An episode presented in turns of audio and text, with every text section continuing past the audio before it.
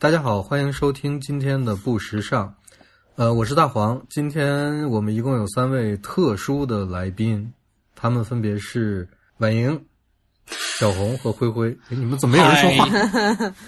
好，今天为什么请？为什么为什么有四个人呢？是因为我们今天聊的话题是跟购物和消费有关。嗯，呃，主要哎，今天正好哎，正好我们录音这天已经快要到双十二了，还有两天对吧？嗯，对，啊，是的，然后我们今天主要想聊的事情呢，就是双十一。嗯那刚过去的双十一，大家都怎么过的？灰灰先说吧。我又买了一次厕纸，然后我 其实我去年就买了，然后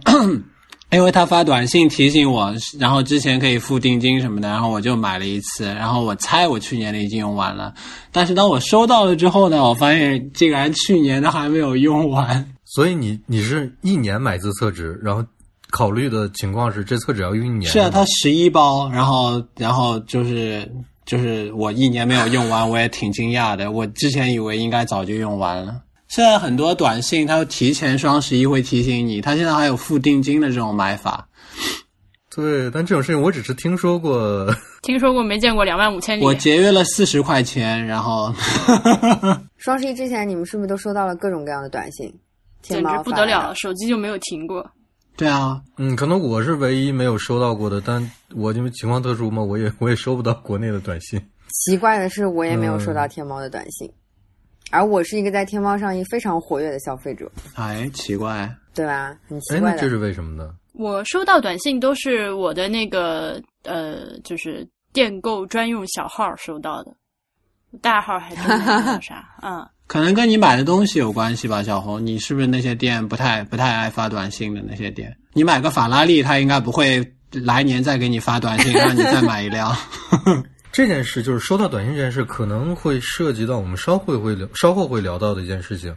就是比如说我我其实收到的不是不是短信，我会收到很多邮件，嗯，就各个品牌的官网发来的各种邮件，就是这德国这边也有类似双十一的活动嘛，就是类似黑五之类的，嗯、他们就会给你发各种打折的广告啊、邮件什么的，但是都是官网发过来的。这个里面有个界限是你你会收到这些邮件，是因为你在官网勾选了你接受订阅。对，或者是曾经我买东西的时候，就顺便选了一个收收收通讯之类的这种东西。对，但是我们收到这些短信不是我们自愿的，只是因为我们买东西的时候留过一个号码，但是我们并没有说愿意接受这些短信。对，其实你点了退订，有时候也没有用，因为他会换个号码给你发过来，是吧？对，而且短信的语言都非常，之前都是亲啊什么的，然后后面就越来越滥情了，什么主人啊，什么 你还记得我吗？你很久没爱我了，怎么了？你应该再过来买点什么水果什么的，你就 这个趋势是当初从《甄嬛传》热播之后开始的。我我感觉里面，哦我第一个收到的把我恶心的想扔手机的一个短信，就是什么，呃，小主什么你的包裹已经对什么。就是正在向快马加鞭向你飞来飞来，然后我就立刻去你大爷拉黑这家店。是网啊，就网上的语言都会这么。像你一个新的软件，我记得淘宝那个它发布一个新的 app，然后就会有一些使用指南，就是你要点，你本来就是知道了，但它那个地方是正知道了，你就特别恶心。为什么是正知道？对对，嗯，对啊，所以不是不是只有故宫在干这件事情，是吧？并不是他们可能受了故宫的启发吧。我收到的邮件里面也会有什么，嗯、就是他会跟你故意熟络，比如说他他他对你就不用不用敬语，而是就跟哥们儿似的那种。啊，最近忙什么呀？那个 有没有时间过来看看我们的最新优惠什么的？就是他他顶多也就是这样，还不不至于说就是说说那种啊那那样的话，好吧？你已经不熟悉国内的消费主义形式了。是，我觉得也是，就有时候就我会突然就就就被吓到，哎，怎么是这种口风或者这种口气在 在说一件事情？嗯，反正咱们四个里，我耳闻买的最多的东西的应该是婉莹吧。哎呀，我这鼓起勇气来上这期节目，感觉自己就是 这不过你你是特殊情况嘛？跟大家说一说对对对，特殊情况是是这样是这样，因为我不是呃那个最近在装修新家嘛，嗯，所以嗯就双十一大概花了有三万块钱，呃，买的都是，哦，但是我觉得我是情有可原，因为我买的都是就是生活必需品，就大件儿是吧？大件儿，对，就是什么冰箱啊，嗯什么洗衣机、洗碗机，呃，热水器这种东西，就是你我住进一个新家里面不得不有的这种东西。所以，嗯而且从这个角度上说，我觉得我现在已经在给自己找借口开脱了，但我我 我觉得我自己没有做错。就是确实是省了钱的，确实省了钱是吗？嗯大概省了多少钱？嗯，基本上，呃，我其实通过我的观察，这些东西确实在双十一之前刻意刻意涨价了，啊，因为我大概从啊，真的是吧？对他真的，我大概从半年前开始，就是把我想要的那些家电，因为就我跟我先生，我们俩在装修之前就把，尤其是厨用家电基本上挑好了，因为你要想考虑那个橱柜的尺寸你可以不。用说我先生，你你这样说我先生感觉很奇怪。好，就是波比，我跟波比就已经把那个厨用家电挑好了，因为你要打柜子那个尺寸一一开始要预留好的嘛，嗯，所以其实我是很早就开始存在我的购物车里面，然后等到双十一之前，我准备开始要买的时候，发现哎，哎这些东西你们都 就偷偷的涨价了。哎，你能不能说一个哎具体的，然后说个具体涨价的价格？呃，OK，比如说，比如说冰箱好了，呃，这个冰箱我双十一是三千零九十九买的一个西门子的三开门冰箱，嗯、它我在那个三开门冰箱，就是就是竖一、啊等一下一竖条中间有个小门的上中下是吧对对对，上中下上中下，就就是上中下的。我刚才也想的也是我一跳横因为的，左中右我也以为为是横横着开的的。那个三扇，感谢大家对我的那个信任，对我这个社会地位不清醒的认识。好，那就是我呃，我我我只是在想，你你们家你们家什么地方能放进那么大？那个卖雪糕的用的，嗯 嗯，好好好，那个我收藏它的时候，呃，它是三千五左右，就是呃夏天的时候收藏的时候半，年以前，对。然后那个到了双十一的时候呢，它基本上就是四千块钱。然后，但最后其实我买我买到手，它确实便宜了，只是就是比夏天我收藏的那个低价其实便宜了，但是就是说，嗯，嗯，他刻意进行了一次涨价，然后显得自己给你减免的特别多，就大概是这样。但是你最后你最后买的价格还是三千多一点是吗？对三千零九十九，就是比夏天还是便宜了我就等于几百块。你大概你便宜了是在官方30块钱？买的吗？官方旗舰店买的吗、呃天猫店官方旗舰店也也做这种事情啊？它是一个它是一个专卖店，就是一个西门子家电的专卖店，授权经营的专卖店，是天猫的一个店。嗯，但是并不是哦它对它那个店的名字不是西门子天猫旗舰店这样。啊，那我理解。我觉得官方应该很少会做这种事情。嗯，但是除了冰箱之外，我其他的几个大件儿家电都是这样的。我刚我还要问婉莹，我因为最近我也在装修，嗯那个大黄应该说我们俩什么时候应该重新录一录一期那个关于装修关于装修的节目再说。对对对对，但是但是我是觉得你们俩你们俩应该等到你们的装修差不多完结的时候再来录，不然的话，如果会漏了很多装修队里面槽点有我们博物志的，嗯，不是，如果装修队里面有我们博物志的听众，可能会直接撂挑子不给你装修。我快了，我快了，我这个月底就要搬进去了。那个什么，因为嗯我当时去实体店看电器的时候，他们都跟我说，我给你保价保到双十一，所以就是说哦双十一的价格不会比它低，如果低了他就给你退钱，他就给你改价，所以我就是没有拒在双十一那天买。嗯嗯嗯，婉莹是这样，我就想问一个特别具体的技术细节，嗯你说就是你还记不记得这家店在双十一之前提价是双十一之前多长时间提的价？一个月左右。一个月是吧？对应该是那就是三十天。我为什么要问这个呢？嗯因为是这样，就是，呃，呃，阿里巴巴 就说阿里巴巴吧，我也搞不清楚应该说是淘宝还是说还是说天猫，就是哪个是负责的，就说阿里巴巴吧。阿里巴巴大概会要求这样的店在搞活动的时候有一个特别严苛的折扣线，嗯就是你必须要，呃，原来最开始的时候是必须都五折，对对，就是早几年的时候，前两年双十一刚开始的时候，对，然后现在可能那个线可能会往上提，就是因为五折的话，就商家实在是受不了嘛，嗯而且中间会产生各种各样的问题，而且有有的商家就是会发现，最后双十一结束之后，我的销量是暴暴涨，嗯。但是我其实我的是我的那个营业营业额和最后的利润是非常低的。甚至是亏钱的。那现在可能就是对对，甚至是亏钱的，有好多都是亏钱的。那现在就是可能我能够给你到七折八折了，但是有些商家或者有些品类的商品，它就是做不到在这么低的价格下还有利润，嗯所以他就会在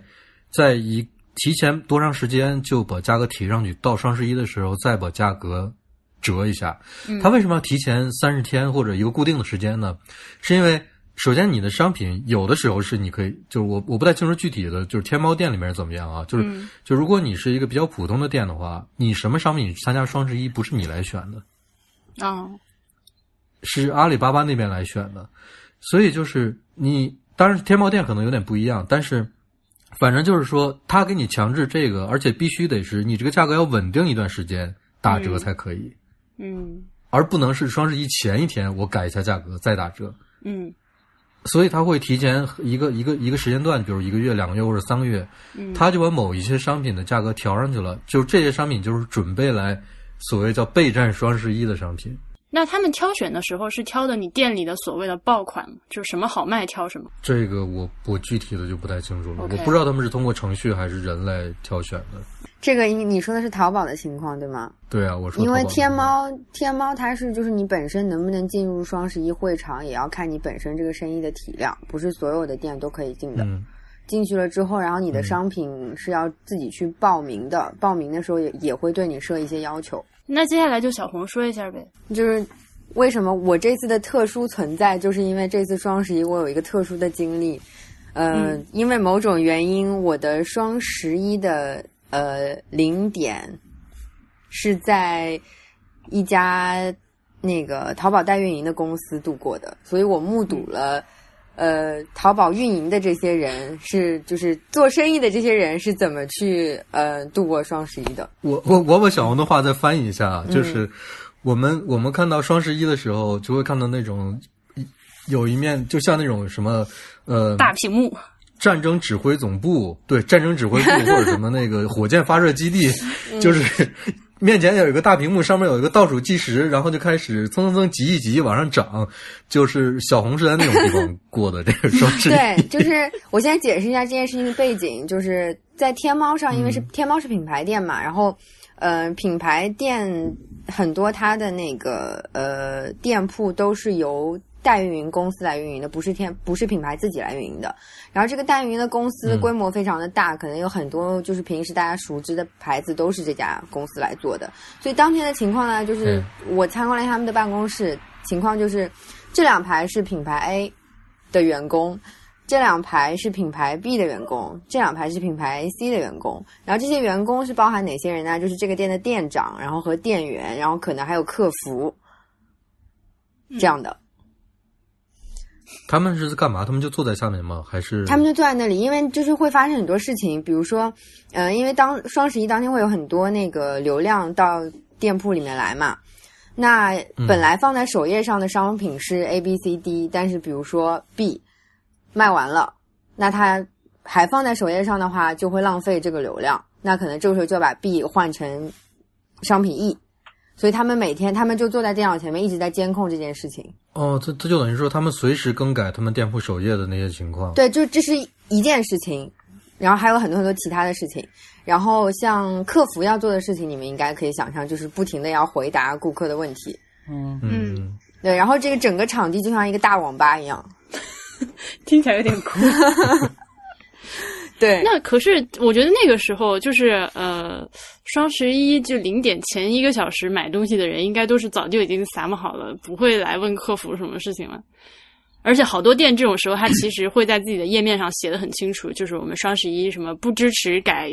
呃，不支持改地址啊，不支持什么改这那的那种，就是因为客服压力会巨大。哎，等一下，呃，因为我没没有买啊，就就就我不太我不太清楚具体的情况，就什么叫双十一零点之前一个小时零零买东西的人？啊，不是，就是那个呃，双十一那天从十二点到一点，这个疯狂的一个小时之内买东西的这些人，哦。都属于呃，当然我我自己在买的时候，自己心里也在脑补，这种时候有没有人他其实根本就不知道双十一是什么，只是半夜躺在床上突然想起来，哎，厕纸没了，然后拿出手机来，然后就迷之参与了这个消费主义的狂欢。有啊有啊，你你对面就做这个，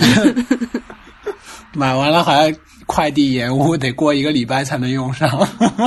但是你因为去年的你还是你还剩一点没有用完嘛，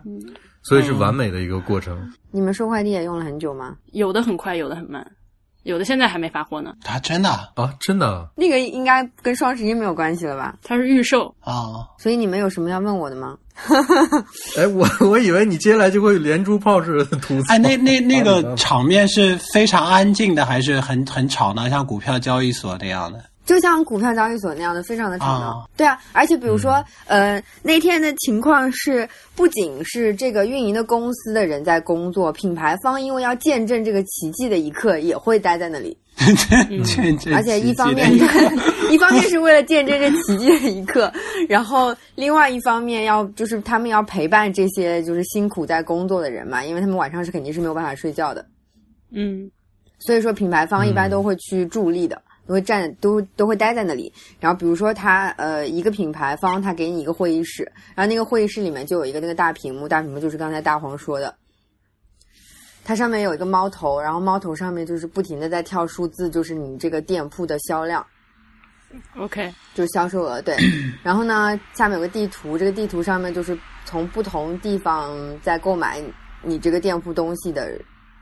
人，他就会不停的显示啊，这里亮亮亮亮，那里亮。对，然后旁边呢还会再去更新这个行业内的品牌的店铺的排名，哦比如说男装行业是呃谁在第一，谁在第二，谁在第三，因为这个排名不停的在变嘛，因为你的销量一直在变。那你这种时候，就是作为一个在现场的工作人员，其实心里确实是非常爽的吧？爽的意思是什么？就是爽呀！你看到自己卖的好嘛？对啊，我觉得很可怕的，当时，因为嗯我以前也没有见过，我就当时那个就吓坏了，就是他，他有点像，嗯、他跟那个股票交易所的感觉还不一样，他就像大家都疯了似的，就你说起来那个感觉好像有点像传销，但他淘宝这件事情又不是传销，就觉得嗯。品牌都被阿里巴巴洗脑了，嗯，因为我我是这么理解的啊，你像股票交易所，它是它就是一个波动，而且是基于一个背后的一个整个的，就是一个一个一个一个世界在运营的。但是天猫这个就是就只是在涨，就它没有波动，你对，你就永远是你的钱一直在涨，你的销量一直在涨，所以现场应该大家都是一种。哎，我觉得你说那个被洗脑的状态形容的很形象了，我我有点想象不到，我之前有点想象不到，竟然说现场有那么多品牌、那么多公司的人也在看着自己的那个小屏幕，看对，着就是大小老板都会待在那里的。只要就是跟比如说电商有关系的，甚至跟电商没有关系的，然后就比较在意这件事情，可能也会待在那里，很可怕那个那个状态，而且大家都很就是都很焦虑那个状态，因为嗯、这个是可能年底最大的一波销售了。那你今嗯年的指标有没有达到，可能就取决于最后这一波销售，所以所有人都是很焦虑的。嗯，然后还会到处贴那个海报，嗯、海报上面就是就是品牌 A，然后今年的那个销售目标是多少多少，然后品牌 B 那里也会贴一个今年的销售目标是多少多少，互相之间大家都在看，但这个东西是不能发出去的，因为如果发出去了之后没有达到目标就很丢人，但互相都在窥探嘛，嗯，原来是这样，那跟我想象的完全不一样。因为我以为你们就是坐在那儿，就是爽到开香槟的那种感觉。没有没有，大家都很焦虑，而且它就是、哦就是我刚刚说，比如说首页上的商品，嗯，是不是能承接这些流量，这是一件事情。还有比如说，嗯大家觉得有一些广告投放出去，然后效果不是特别好，然后就这个时候你要不要换换什么 之类的，就是大家是不停的在处理这些问题的。嗯，而且还有比如说，嗯，品牌方的公司的 IT 肯定也会待在那里，因为防止你们这个整个呃崩掉物流仓出来，就是这个系统会崩掉啊什么的，所有人都是很紧张焦虑的。就是到那个点之前，你可能已经加班了很久很久了。这是我想问的，那就是嗯确实是有一个点，就是大家都知道，OK，我的销售额达到这么多之后，我们就可以松一口气了的那样。对对对对，嗯，但是一般目标定的会比你预估的高一点的。你不到最后一刻，你是没有办法松那口气了，并且是，嗯、一般来说，嗯、销量冲的最快的几个时间段，一个是刚开始的时候那一两个小时，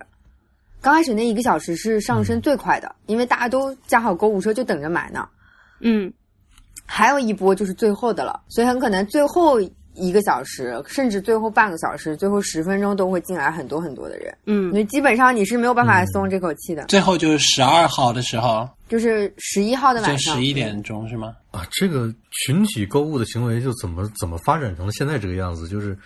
呃，嗯，在内部的那个整个的结构是这样运作的，外面外部还有什么晚会啊之类的这种东西。对对对，就是天猫，它为了双十一这件事，就事情，它做了很多的呃营销活动啊，营销产品，而且有一个很，我刚刚说就是品牌被天猫洗脑了，这个感觉就是，因为它是拉着你所有的品牌一起来做这件事情的，然后就变成品牌跟品牌手拉手一起去面对天猫。就你能理解我说的这种，就是这个感觉。怎怎么样手拉手？就大家是嗯，就感觉大家还在互相帮，就大家明明在互相竞争，但是因为一起在面对天猫的压力，然后又嗯对天猫有所需要，所以就是互相之间还要互相帮助。就整个事情真的，那个那个气氛真的很很微妙，就是竞品跟竞品之间还要互相帮助。嗯，你知道我脑中想的是什么？就是我我我我我立刻就想到那个《狮子王》里面，就大草原上所有的动物都手拉着手聚焦那块岩石之下，然后就在那儿。马云爸爸，快帮我们多卖点吧！感觉。嗯，就是一种很微妙的关系，这个可能你们从外部不一定能看到。那双十一前后这两个月是不是销售就特别差？比如十月份什么的，十二月。十二月还有双十二吗？我觉得我觉得是的吧，就是反正至少12月还有我十月份嗯一直到十一月初，我没有什么快递 你就等于是都等着双十一买呢。等于说，嗯，对，大家是就把钱留到那个时候，等到双十一的时候买。对啊，那都能买到东西吗？也不是吧啊，？我厕纸买到了，没有问题。我觉得这个取决于你你你这个问题其实是这样，就是你只要想买，嗯，基本上就就是只有只就没有你花不出去的钱，但是就是作为一个嗯普通消费者，还是要稍微理智一点去面对这个事情，肯定是花得出去钱的。啊，不是，我的意思是说，不是有好嗯，有好多人说是就是购物车里的东西想结账的时候就已经就速度飞快的就都已经哦，OK，结账了。像你说的这种情况，基本上就出现在什么优衣库啊，呃，哦，我我感觉里面就是被立刻就一秒钟秒光的，就是历年来就是优衣库，其他的东西，哪怕是那种特别难抢的电子产品，嗯，前两三分钟都是可以买到的。嗯，那优衣库这个难道是每年都这样吗？因为我是一个我是一个优衣库通关的人，那他们为什么不专门准备大量的货来应对这个双十一呢？他好吧，首先我只能给你给给出一个消费者角度的观察，就是嗯呃，它其实当时被抢购完了之后，呃，基本上双十一的早上，就是几个小时之后，它还会有一波小补货，晚上再有一波小补货，然后过两天还有所谓的返场，所以其实它是批量放出的。对，是的，哦，我同嗯，我帮你确认了这件事。我觉得这个是挺鸡贼的一个做法，就是，嗯、就是因为因为优衣库优衣库就是我每年到那个时候就是袜子内裤什么之类的，什么秋衣秋裤之类的，今年该买了，然后就趁着这个半价或者六折的时候就囤一波，然后他如果没有的话呢，我就只能说服自己，他下一波补货我就别买，因为为什么？他下一波补货之后，你需要再凑够两百才能免运费，所以你就会不自主的又去买更多的东西。这当然这是我自己的一个揣测，我不确定他们的这个。策略是不是这样？反正就是你，反正要再买一波嘛，那就再那就再多买一点好了。就是今天，反正今天花钱已经花到麻木了，就那。那也就是说你，你在双十一开始那一刻没有买到的优衣库的东西，最后你还是不，我就不买买到了不，我就不买了。啊，你就，但是你如果想买还是能买到的，只不过你需要买更多的东西来满足，比如说包邮的一些条件。这种东，西，对，或者我就清醒一点，说服自己，嗯这个东西我如果真的需要，那我就管你打不打折或者包不包邮，我早晚都是要买的，那就可以买啊。但是你要知道，就是在双十一当天，你已经花钱花到已经就是已经有点脑子不清醒的时候，其实是很难去控制自己这个清醒的意识的。对嗯，嗯，嗯，就那个时候可能那个那个钱对你来说就是几个数，然后你你就不没有意识到自己在花钱之类的。对，而且你自己心里会想说，现在不买，你明天再买，确实就是会涨价呀，然后就会被这个东西给带进去对。但我就说，我觉得优衣库可能就两种情况吧，我们就说优衣库吧。一个是可能它确实，呃，没有那么多的货，虽然它已经经历了几年的双十一，但是它就是没有准备那么多的货，就必须要补货补货。这个补货可能是真实的。第二个就是它准备了那么多货，但是这个补货补货是它的一个销售策略。那你问问小红呗，小红你觉得呢？它这个它的那个库存什么的，肯定是根据上一年的情况来预估好的。嗯，对，但是也不排除，因为就是像婉莹说这种情况，有可能那种假象很可，这个就是比较策略方面的事情了，我们就比较难看出来了。它的库存肯定是预估过的，那所以说它就是那如果就我们三个这么猜，它应该就是一种销售策略了。对，而且你你这样想，就是嗯，不是说我能卖出去多少货，我就一定要一定能是怎么怎么解释这件事情呢？我不可能无限制的去生产这个商品，不是说我能卖掉多少货，我就一定要生产多少商品。make sense 吗？我说这件事，他卖光的应该是他那种折折扣非常低的那个卖光了吧？他后来补货应该折扣就会变变高吧？是这个意思吗？本来五折，后来就变成七折。小红说的是是这件事，就是我我猜一下啊，我你看我就是我今我今年生产的东西是去年的时候计划出来的，我不可能说今年这个东西我我可能卖的好，可能卖的不好，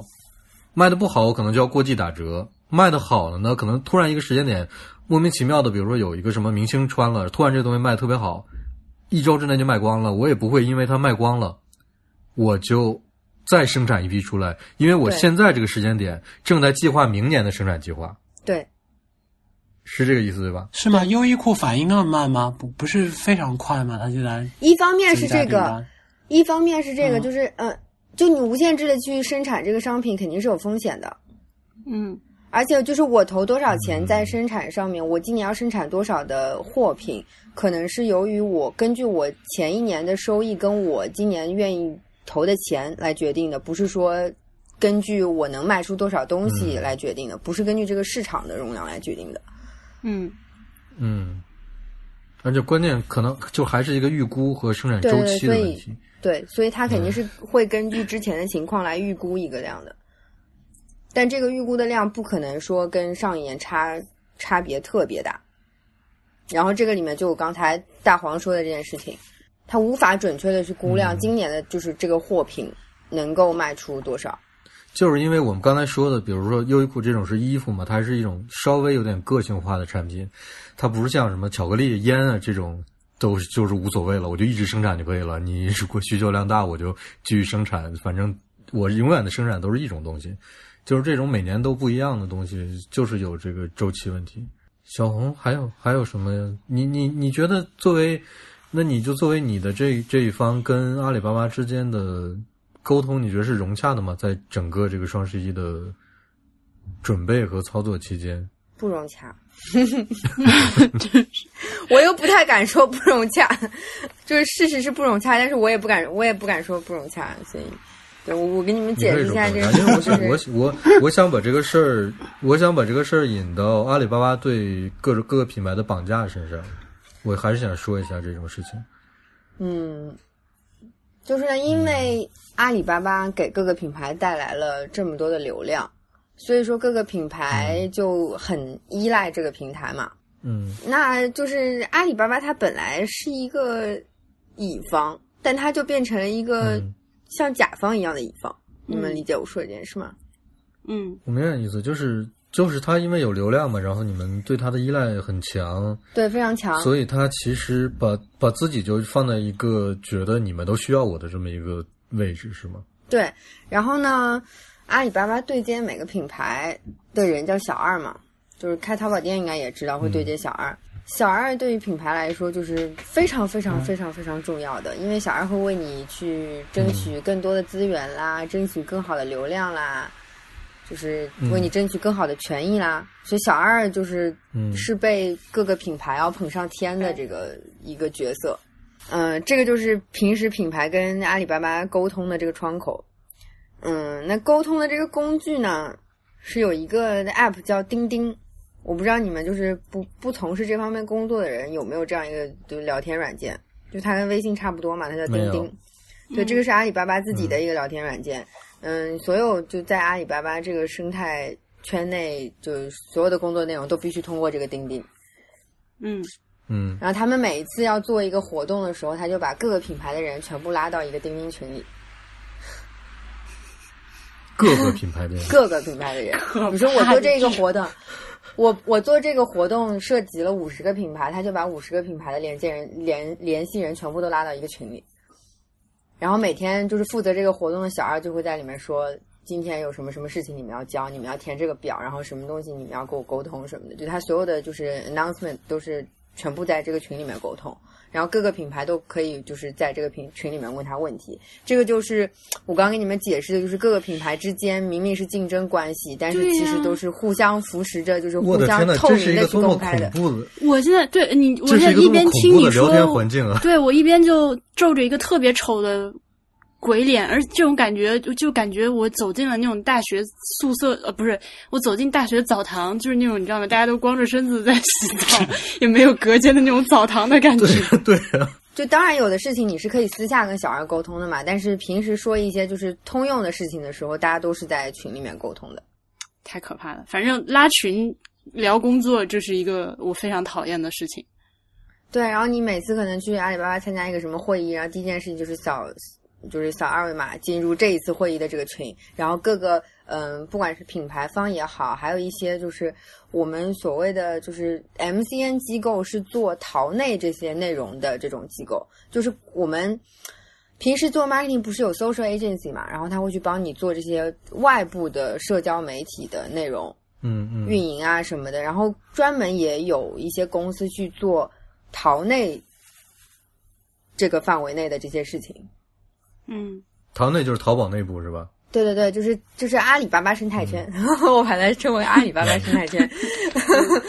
对，然后专门有这些公司去，就是有这些 agency 就去做阿里巴巴生态圈内的内容嘛。然后比如说品牌方啦，然后这些 agency 啦，然后甚至那些 KOL 啦，我们叫淘宝达人啦什么的，都会可能比如说去参加同一个会议。然后这些人呢，全部都进入这个群里面之之后，互相之间还可以。沟通啦，做生意啦，各种各样的，你就可以互相加。他说：“你好，品牌方你好，我是什么什么什么 KOL，希望以后可以有机会合作。”然后这个就，然后互相那个品牌之间还会讨论说：“哎，你们用的是哪家 agency 啊？什么什么的，就是这样的。”倒吸一口凉气，有一种就是有个人把全国的对，有时候全国博物馆都已经拉成一个群，然后我就三号加到这个群里面，然后我就去跟人家博物馆那个博博物馆你好，我是那个博物志什么播客 KOL，以后我们想有机会合作啊，好恶心。对不起，对，就是他阿，但是阿里巴巴觉得他他为这些，就不管是品牌方啊也好，agency 也好，还是这些独立的 KOL 也好，他觉得就他为这些人去创造了一个很好的平台，然后让大家可以更好的交流。但是这个这个形式是很很恐怖的，嗯，就是在我把你们全部扔到一个屋子里面，然后你们自己去社交吧。所以其实也有好的方面，但是也有不好的方面。我现在是汗毛直竖的感觉。我我也差不多，我就我就像是那个猫 看到了一个什么样的东西。我今天是有点整个背都弓起来，所有的毛都立起来了，这种感觉。我今天是有点提心吊胆的来录这个节目的，因为我不知道这些事情就是不是大家都知道的，然后也是不是应该被这样说。但但是因为这件事情，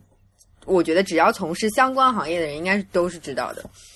那它不，它不是一个秘密，或者是对对，嗯，只是就是你又没有没有签过什么说。呃，这个东西 是需要保密的过程。因为它太我对，我觉得太太普遍了，这个现象已经不是什么说一定要被保护出来、保护起来不能聊出来的。对，我觉得通过你聊的这个整个过程和它的运作形式，他们也没有把这个当做一个说是多么多么严肃。对对对，这是一个很公开的、很公开的会议，但只是不是就是 open to public，只是你必须是从业者嘛，你必须是比如说我刚说这三者中的一者，扫码然后进去大家一起开会，开会就听一些人去做 presentation，做完了之后呢，然后现在好了，说请大家根据行业。因为比如说男装行业啦，运动就运动行业啦，或者是呃美妆行业啦，然后不同行业的需求不一样嘛，然后他可能会说，就根据不同的行业，你们各自去小会议室，然后就变成行业跟行业内的各个品牌啊什么，这就这些人去单独开这个会，然后可能会有人就出来介绍自己，介绍完了就说，啊，我是群里的那个叫什么名字，你们如果有人感兴趣可以加我，是这样的。哎，那哎那那小红。那那你那个品牌方对阿里巴巴是什么态度呢？是觉得这种情况很可怕，被他抓住了软肋，还是觉得他给你带来了很多流量，然后你又不用自己搭网站，省了很多事，很开心呢？我觉得这个要看不同的品牌了，就是当然它是给品牌确实带来了很多流量，但是呃，你想，因为就是整个公司里面有不同的部门嘛，嗯。对于销售来说，他当然很喜欢，因为就是帮助他就创更好的成绩嘛。那比如说对这个营销部门来说，他可能就不是就嗯就比较难说。有的人可能比较喜欢他的方面是，呃，他确实给他带来了很多流量，对吧？就是然后呢，还有一方面是因为他被要挟去做很多事情，所以他可能也很痛苦。那你在想，比如说官做官网的那个人，可能就不太喜欢，嗯。天猫就是各个部门的那个状态是不一样的，但从生意的角度来说，肯定公司是很喜欢的。公司不会担心被他被他抓住了一个流量入口，以后万一他漫天要价或者怎么样？会担心啊，公司也会想要把流量就是保留在自己的官网上，但是现在做官网实在是太难了，因为阿里巴巴的存在。嗯，对你说这个，我就我就想说这件事了，就是为什么。我们在国内的时候，基本上，我但我我不知道，就是具体的那个统计数据是怎么样。但我感觉好像没有什么人会去官网买东西，是吗？很少很少。但你但你想，其实本身你去官网买东西就是很复杂。你你进入呃淘宝 APP 之后，你只需要登录一次，甚至你不需要登录嘛，然后你就可以购买所有的东西，然后在一个端口跟客服聊天啊，什么各种。去处理那些退换货的事情啊，做各种各样的事情。但是如果你在官网买东西，你每次都需要登录，然后用不同的方式去跟客服沟通，处理各种各样的问题。我我我觉得有一点非常就是就是那个大家的购物习惯，我我我们是怎么养成的，我们再说啊。但是有一点，我是觉得中在中国非常特别的，就是买东西我为什么一定要跟客服沟通？就是我为什么我一定要 一定要跟你聊聊？就。就你不就是在官网买东西，看好了你就付款结账，收到不满意就退回去就完事儿了吗？你你跟客服有什么好聊的？是的呀，是的呀，我是同意你的。你我觉得我们在座几个人都是同意你。但是我我起码知道，就很大很大的一大部分的人是我必须要聊聊，说，哎，你这个东西怎么怎么样，怎么怎么样，然后是不是怎么什么什么什么，然后我我用何博士什么什么，然后说完了这些，我再去确定去买，就是。我为什么需要需要？可能一开始的时候养成的习惯吧。一开始因为那个网上购物保障没有那么多，没有什么七天无理由退货，没有没有没有这些保证，所以你得跟客服反复确认你你你可以得到什么保证。就你新接触这个东西的时候，我觉得现在再加入那个网购的人，是不是不会有跟客服聊天的习惯？就我自己，我自己的改变是我也不跟客服说话了。我老早买东西的时候，我也会跟客服说话，问东问西的。就是会不会可能是问这一类的问题？但是很多人即使去线下店铺买东西，也喜欢跟店员沟通呀。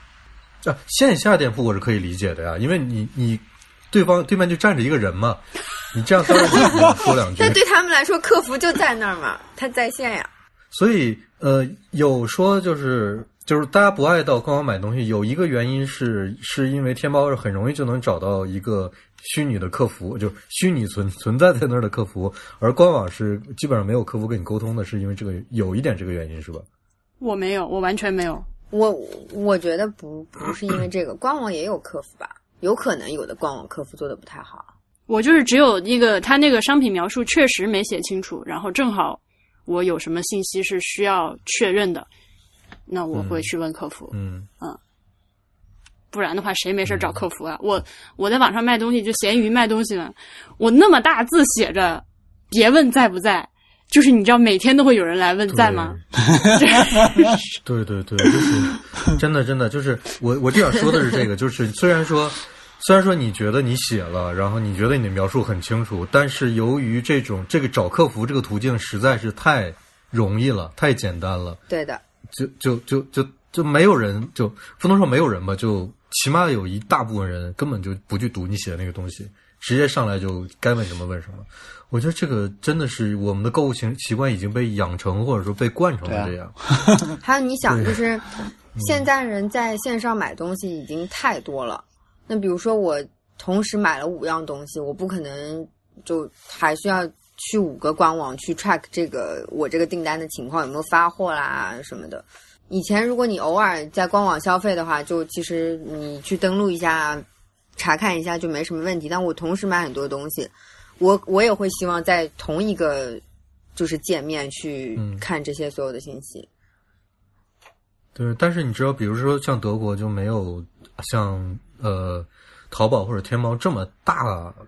范围、大规模的这种电商平台嘛，顶多就有一个有一个易贝，有一个亚马逊这样。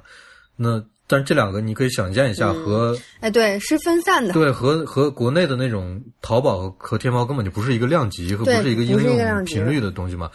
对，所以我一我买东西还都是去官网，而且我就是会跟跟踪每一个包裹的一个状态，因为我看家里有没有人啊之类的。就你你说的这个点挺好的呀，就是像在国嗯外，因为有很多的平台，然后每个平台就是没有一个平台它的体量做到这么大，然后有一种垄断的这个情况在，嗯，对吧？但是国内我不知道，就是你嗯现在、对，除非我我买书，我一般要么去到实体，就是到呃，在德国这边，要么去到实体店买，要么就直接在亚马逊上买。其他的东西，除了一些家用的，比如开关啊、插头啊这些，我会在网上买。呃，我会在那个大的一个平台上买。其他的，我一般要买一稍微特别一点的东西，第一反应都是官网。就是我不会想要，比如买乐高，我不会想要到亚马逊上去买乐高或者怎么样，除非是一个我买不到的东西，我可能让易拜去看一看。就基本的话还是官网，所以这个我觉得你说这情况没有什么好奇怪的，就是你在的那个地区没有这个东西而已。然后从嗯绝大部分的消费者的角度来说，肯定是怎么方便怎么来。你看我在国内就拿淘宝买，但是我如果一旦要从那个国外买东西，我基本上都是上官网买。因为国外没有淘宝哎这样的东西嗯，对，哪怕是我现在在国内要去买国外的一些东西，我第一步是先上官网买。如果它实在是不发中国地区，我再想办法用什么海淘之类的。嗯，嗯嗯，就是我也不觉得我这说这事情有多么奇怪，就当然是消费者都是往更方便的一个角度去去买东西嘛。嗯但是问题是，为什么在国内就变成了这个样子？就是所有的，就好像是所有的品牌，我如果不开一个天猫旗舰店，我这东西就没有一个线上销售的途径，怎么就变成了这样？就就明明绝大多数的牌子都还是有官网的嘛。大家为什么就是一提起这件事就？那我问你，嗯像那你觉得，就从的只从你个人的角度来说，你觉得为什么博物志要弄个官网，然后我们的那些就是往期的通讯放在我们的官网上去卖，而不是开个淘宝店？就其实我们一开始是讨论过这个问题，要不要开个淘宝店，对吧？因为确实是嗯开了淘宝店，我们那个东西的销量会比现在高很多。那你、嗯你觉得为什么？因为我因为就我不想被人控制啊，对啊，就我的第一反应就是不想被人控制，我不想让一个对，处处约束我，然后必须就想办法想方设法从我这儿弄点钱、赚点钱的一个这个叫做淘宝的平台，嗯，就被他控制这件事，我是不想做的。但他控制你对你是有好处的呀，我就宁可不要那个好处。说明那个好处还对你来 说还不够好，你还没有特别需要那个好处。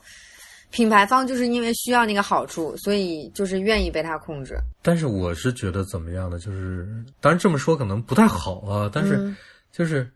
你如果阿里巴巴你这公司在你的内部的各个各个东西做的都特别专业，不会出现刚才我们提就是小红说那些我们听起来特别诡异的现象的话，我觉得没有问题。但是恰恰是我各方面的途径的信息和我自己了解到的情况的结果是，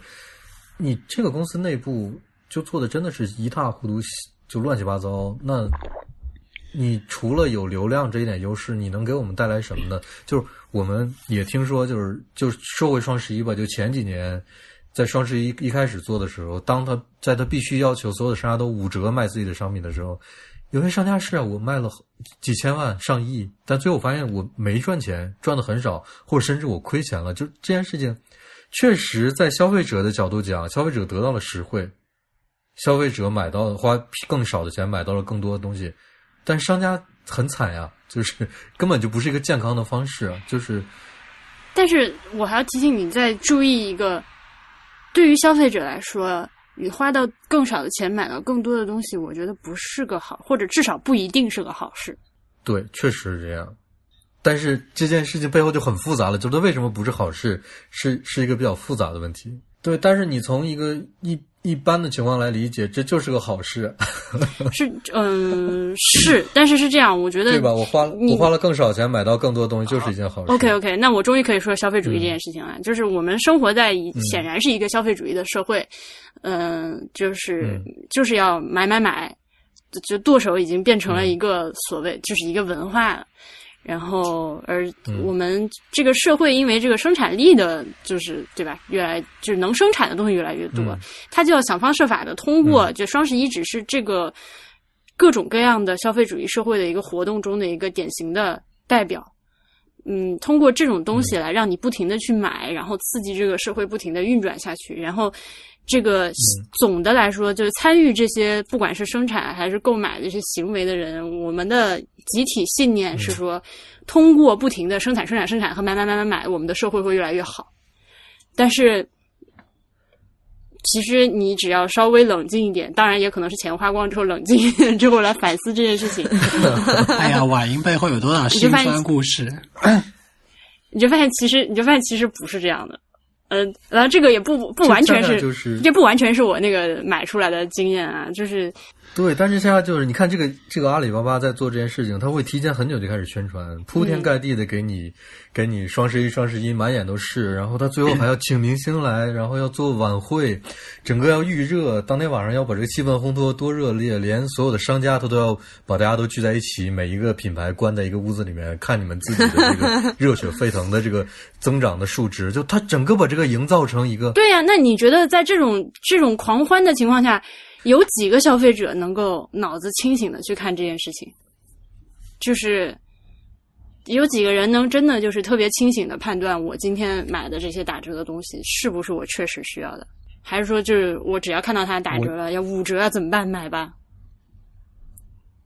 我我觉得确实没有，但是整个事情是是怎么样变成这样的，我就很好奇。就就我我脑中想的一件事情是，这是不是我们这些消费者自己做的？不是，你得去看马克思主义啊！你你得去这个也有那个恶性竞争在里边儿，比如说那个，嗯、天猫会跟品牌说，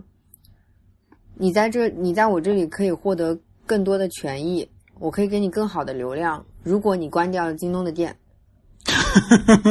好，或者如果你不继续在亚马逊卖，对，就是如果你关掉其他平台的店，或者你干脆把官网关了就更好，你只在我们这儿一家一家线上销售渠道。这个就哎，我觉得这个他不是在控制，这像包养他，你你不再交其他男 no 朋 no，友，这绝对是控制，灰灰，这绝对是控制。你知道，我我觉得我们适应了被他，他会一开始会给你很多利益嘛，就是双十一，我记得我记得早几年的时候好像五折，就像就像你们刚才说的，然后你有很多什么抽奖啊什么的，我我记得我抽过一次，好像五百块还多少钱的红包，是什么时候我都忘了。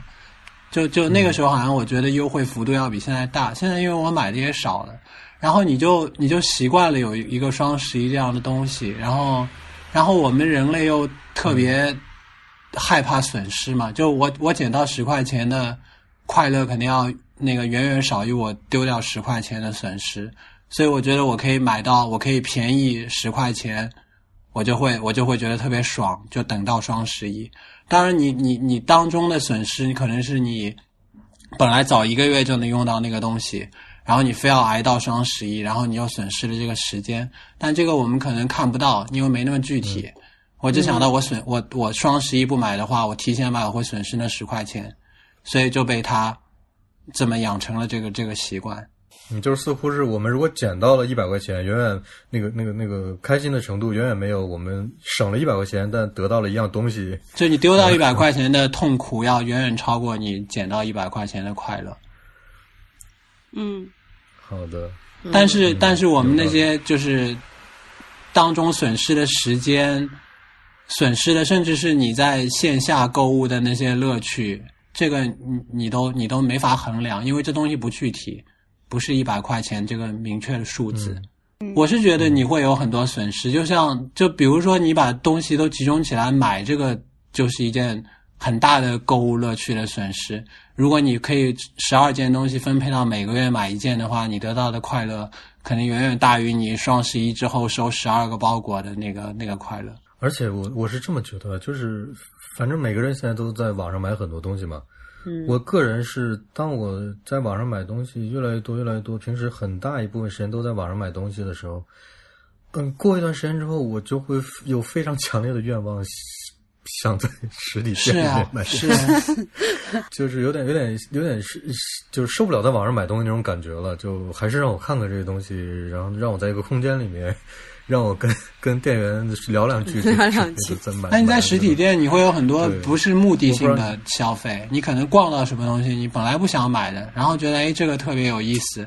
然后突然勾起你买的欲望，你买到就会很开心。你在网上买的基本上都是你非常明确的，我要买什么，我要买什么。这个东西就真的人和人就非常不一样。像我就是尽量避免一切和店员说话，就是我我特别不喜欢跟人说话。就网购对我来说是一种心灵的解脱啊，我也是，对吗？当然，现在的情况是因为因为电商越来越多。当然，我因为就不太了解国内的情况，你们觉得实体店是在严重的萎缩吗？是的。是的吧？啊，所以拿什么来拯救我们的实体店呢？难道我们以后走到街上，走到一个城市里的街上，城 街上就只剩下卖食品的？就啊，食品现在都已经可以可以在网上买了，就是 线下已经变成了就是变成了形象体验店，对，树立形象，然后让你体验产品这样的。很多人是很多人是这样的，就是你去店里。试好东西之后，明明在店里可以买的，你可能会试好之后回去到网上买。对，很多人做这样的事情。这个这个是这样的，嗯。你有的时候就是很简单，你会觉得啊，我在这儿买，我今天还要逛街，我要一路拎着，我不如回家买，之后一直送到家门口。是的，但是对于商家来说，这个其实没有太大的区别，是吧？因为反正都是我自己生产这个东西卖出去了。这个看那个，这个看公司的体系是怎么样的。如果说线上跟线下有竞争的话，就有问题。如果说它是上线上线下全部打通的话，然后这个应该是未来的一个方向。如果线上线下全部打通的话，就没有问题了。打通之后就会线上线下互相辅助。比如说你在线上买的东西，你可以在线下任何一个店铺去退换啊。嗯，像优衣库那样是吧？对对对对对。好吧，我我好说，想说好几次都没有把我那句话说出来。我是说，难道以后我们走到一个城市的公共空间里，这个城市的公共空间就所有的商业都没有了，就就只剩下博物馆吗？那怎么可能？不可能！不会，那不可能，那不可能。呃，但是就是数量是在减少啊。我我目目之所及的情况是这样。我不觉得，我觉得就是各个大大小小的城市，哪怕你觉得这个城市的商场已经够多了，还是一天到晚有新商场开起来。然后，那每个商场里面都充满了店，然后给我的感觉很多，就而且其实你现在的一个商场就不像以前那样进去，它是全部是卖东西的，有很多是服服务类的店铺，然后还有就是吃东西的店铺，对吧？它是这些在一起的。然后那个刚刚小红说的那种线下就那个形象店和体体验店，这个感觉越来越强烈了。你在线上窝在家里买东西，但是你可能也需要去商场娱乐消遣放松，就是这个这个场所还是需要的。嗯那我觉得可能这个涉这个涉及到就是就是欧洲在走下坡路，又来了，我国在走上坡路这个过程。对对对，因为因为就是就是不一样嘛，就是走上走下坡路的时候就会萧条萧条萧条，再加上电商的冲击，嗯实体店就会开的越来越少。但是你要是走上坡路的话，就就还是会越感觉是越来越越来越繁荣昌盛那种感觉。对。我觉得是这样的，是有这个影响的。对而且我刚不是说我是那种特别讨厌和店员说话的人嘛，因为就是他会给我有压力嘛，就好像我在那儿吃饭，他站着我看着我的那种难受感。但是现在我最近这段时间觉得，就是越来越多的店铺其实店员都在变好，他就是跟你打个招呼，完了就不管了。你有什么问题你去问他，他绝对不会过来催你说要不要买这个，要不要买那个。然后像这种店一般都是属于那种所谓体验型的。也有很多就是店铺在做一件事情，帮助解决我们的问题，就是它会有一个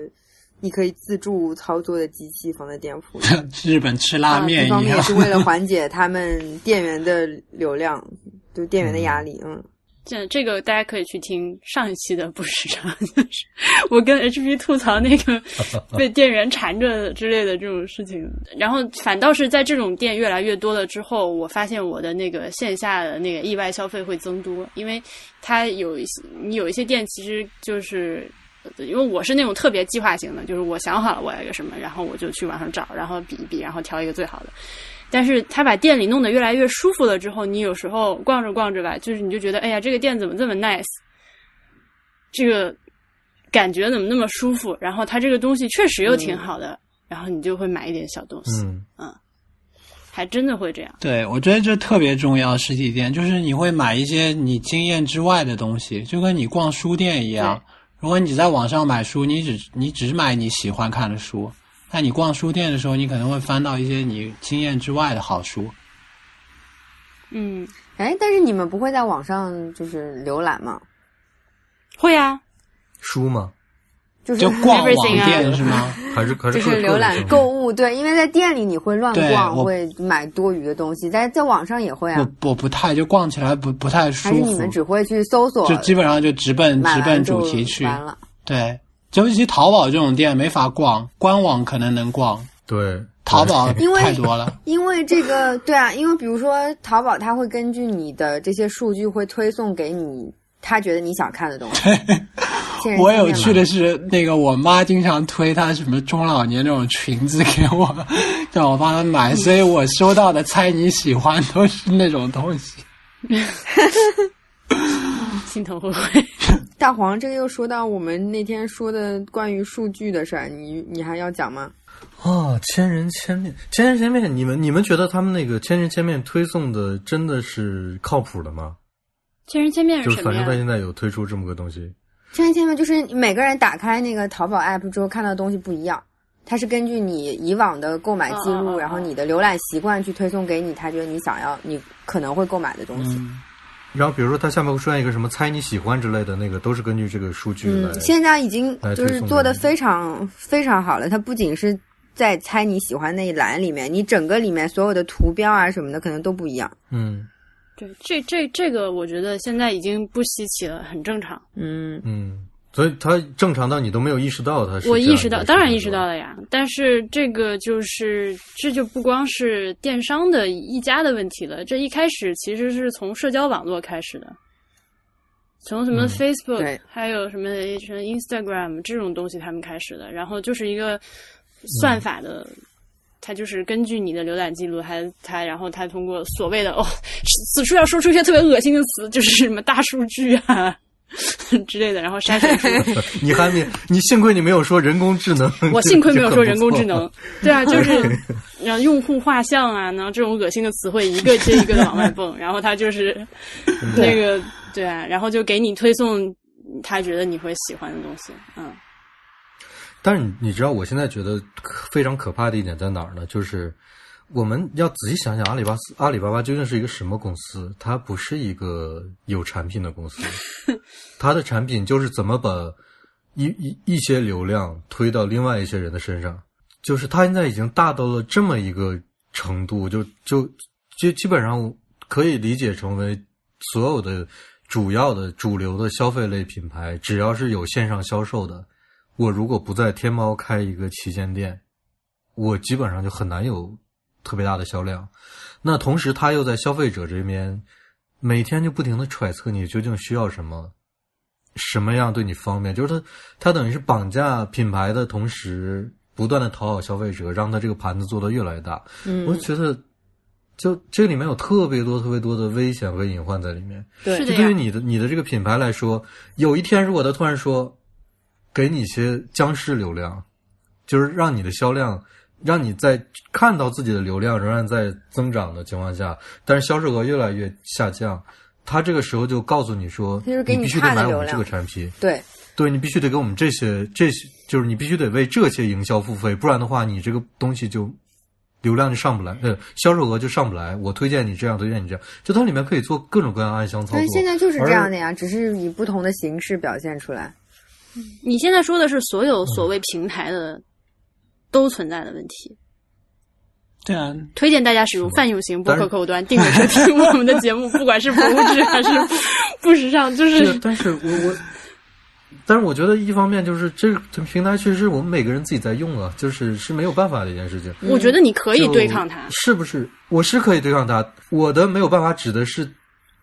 绝大多数人的那个没有办法，不是我自己的没有办法。嗯，就是我自己会会说，我如果一个东西，这个东西在官网有，会也在一个某某平台上有，我会主动去去官网买，就是我不会嫌多点几下鼠标，多输入一遍地址那个麻烦。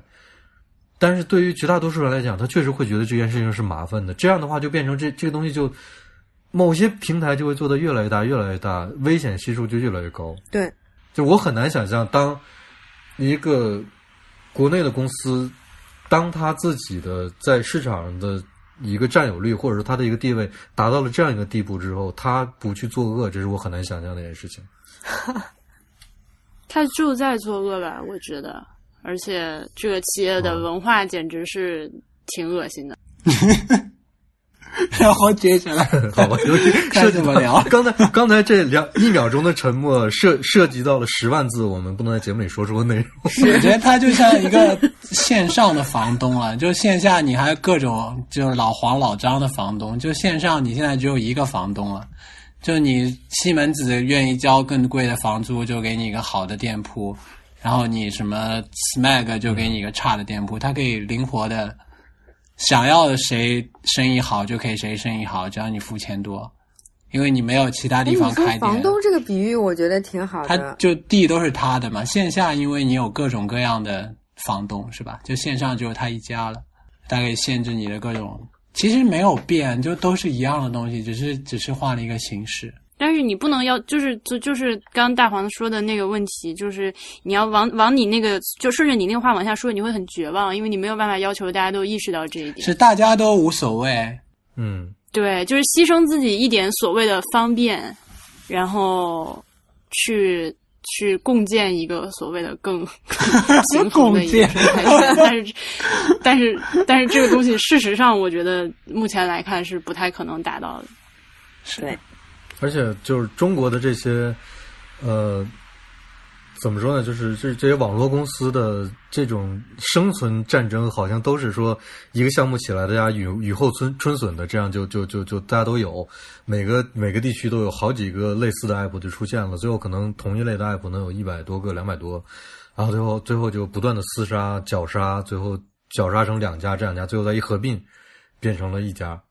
就中国的网络平台往往都是这样的，这这个就是就变成一个你死我活的事情。不是你这个说不是所有的生态，对你这说的，但不是中国网络的问题，你这就是一个资本主义，这经济学的问题，它就是这样的，这是一个它是一个规律，就是对，但是但是你在一个成熟的市场里面，就会有各种东西去约束你，比如说各种反垄断的条款啊，嗯。各种对，东西逼迫你说必须你就不能做那么大，嗯。就不能让你这个市场上只剩下一家。嗯。但是现在我们的情况是我们经常就是在我们这个市场里面就只剩一家，嗯。就当它只剩一家的时候，你就会发现哦，原来的那些优惠就没有没有了，就是原来那么方便的东西就没有那么方便了。嗯呃，原来很好很好的投诉的条件和反馈，很快的反馈也就没有那么快了，没有那么及时了，就是这些东西变得越来越烂。就这好像是也是一个暂时来讲就让人看起来很绝望的事情。嗯嗯，就虽然我们我们的生活感觉上是越来越方便的，但是你呃，其实真正的在生产产品的那些人的日子过得是不太好的。嗯嗯，就我想大家可能没对方便付出的代价有太多的意识，就是比如用支付宝啊什么付钱啊，就这个东西代价是什么，大家只想到方便，对，对，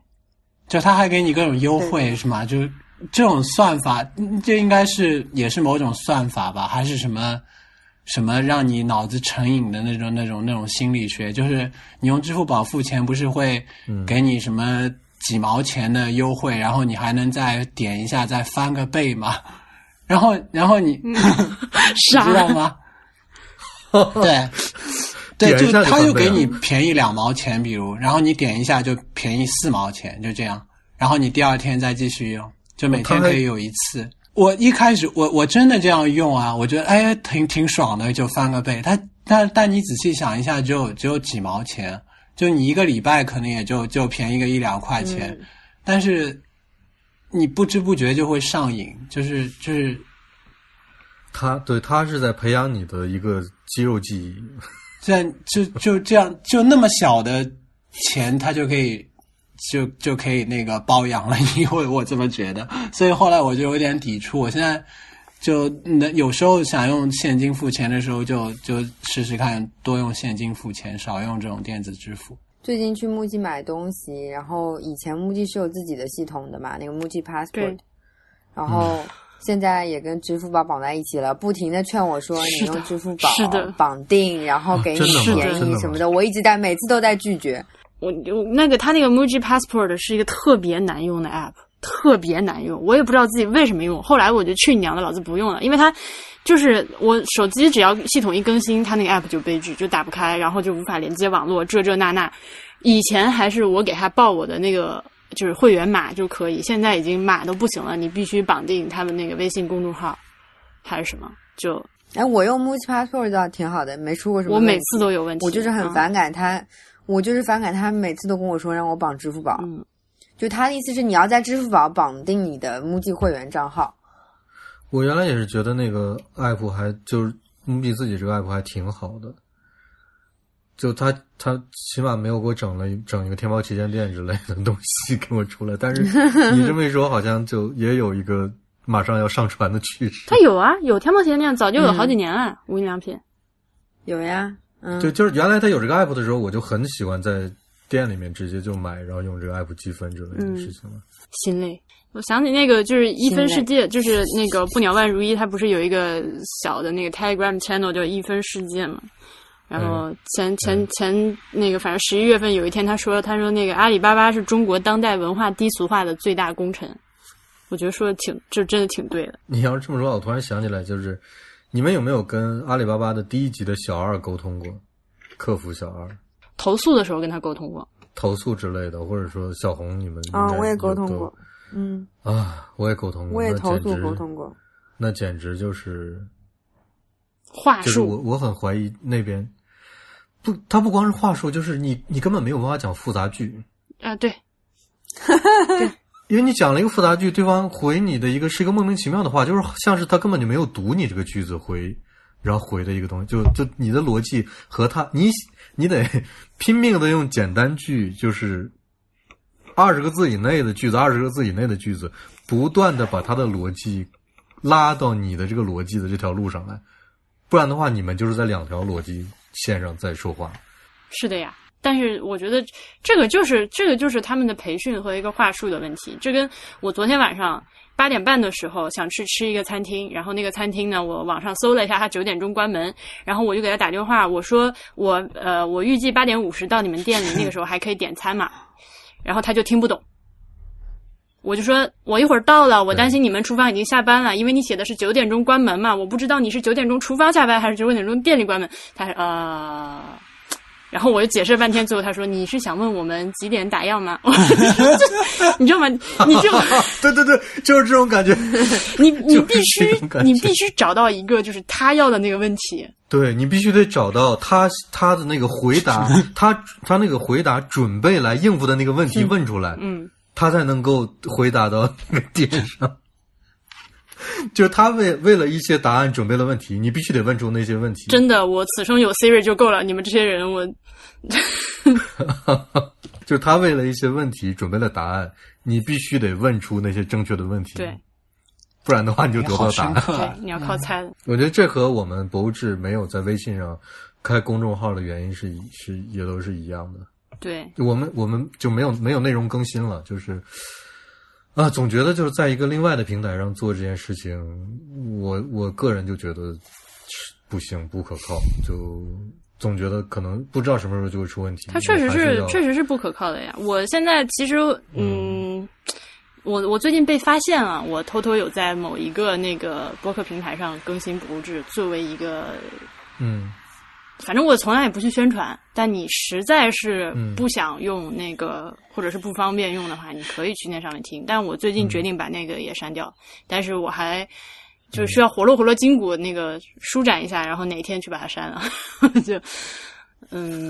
他们那个平台呢，就是就播客平台也是，嗯，就是你如果在我这个上面 exclusive。在我这播客平台上上的话，我会给你更好的流量，我会在首页给你推荐。你如果流量达到了多少，你如果跟我签约作为我们的签约主播的话，你每期流量达到多少多少，你还能有钱拿之类的，都是这样。嗯，都是这样的。而且我觉得，就不光是这方面的控制，还有就是表达上的，对啊就是啊审美上的东西，我们也要也要拿在自己的手里。就我我不会说，在一个有那么一个形模模板的形式给你，然后你必须得以只是以这些方式呈现。嗯就这些这些都是控制的一部分。我觉得，就不光是说它你能不能上啊，那给你多少流量啊，给你多少推荐啊，这些，我觉得不光是这些，就整整个的东西。你要保护每一种每一种存在的价值，是这么说吧？嗯就是如果都都在同一个语语境下，我觉得是不行的。嗯，啊，但是没办法，消费社会，我们就这种东西就是就是就只能任它发展，不知道最后会怎么我我觉得你可以就是在自己保持清醒的头脑。当然，我作为一个花钱最多的人，我好像没有立场说这个话，但是就是 就是你要在自己保持一个就是相对清醒的头脑的前提之下，尽量的去影响别人嘛。嗯，嗯，嗯，哎呀，没有想到，我们我们今天最后还能被我还说出能聊出这么一句，这么一个对总结性的话。嗯，嗯，好的，好好的到这里吧，录了一个半小时了，到这里了。嗯，我停了。啊，要先说个再见再停啊。